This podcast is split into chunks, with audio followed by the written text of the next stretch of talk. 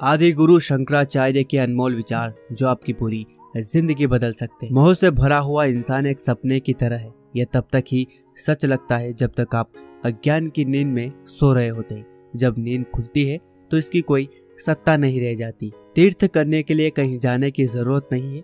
सबसे अच्छा और बड़ा तीर्थ आपका अपना मन है, जिसे विशेष रूप से शुद्ध किया गया हो। हर व्यक्ति को यह समझना चाहिए कि आत्मा एक राजा के समान है जो शरीर, इंद्रिया, मन और बुद्धि से बिल्कुल अलग है। आत्मा इन सब का साक्षी स्वरूप है। अज्ञान के कारण आत्मा सीमित लगती है, लेकिन जब अज्ञान का अंधेरा मिट जाता है, तब आत्मा के वास्तविक स्वरूप का ज्ञान हो जाता है, जैसे बादलों के हट जाने पर सूर्य दिखाई देने लगता है।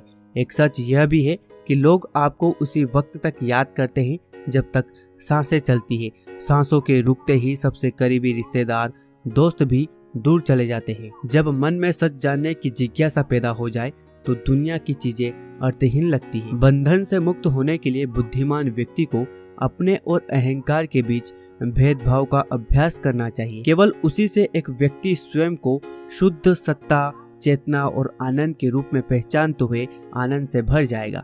आदि शंकराचार्य के अनमोल विचार आपको कैसे लगे?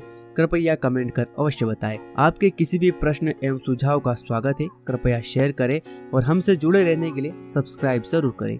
आपको दिल से धन्यवाद।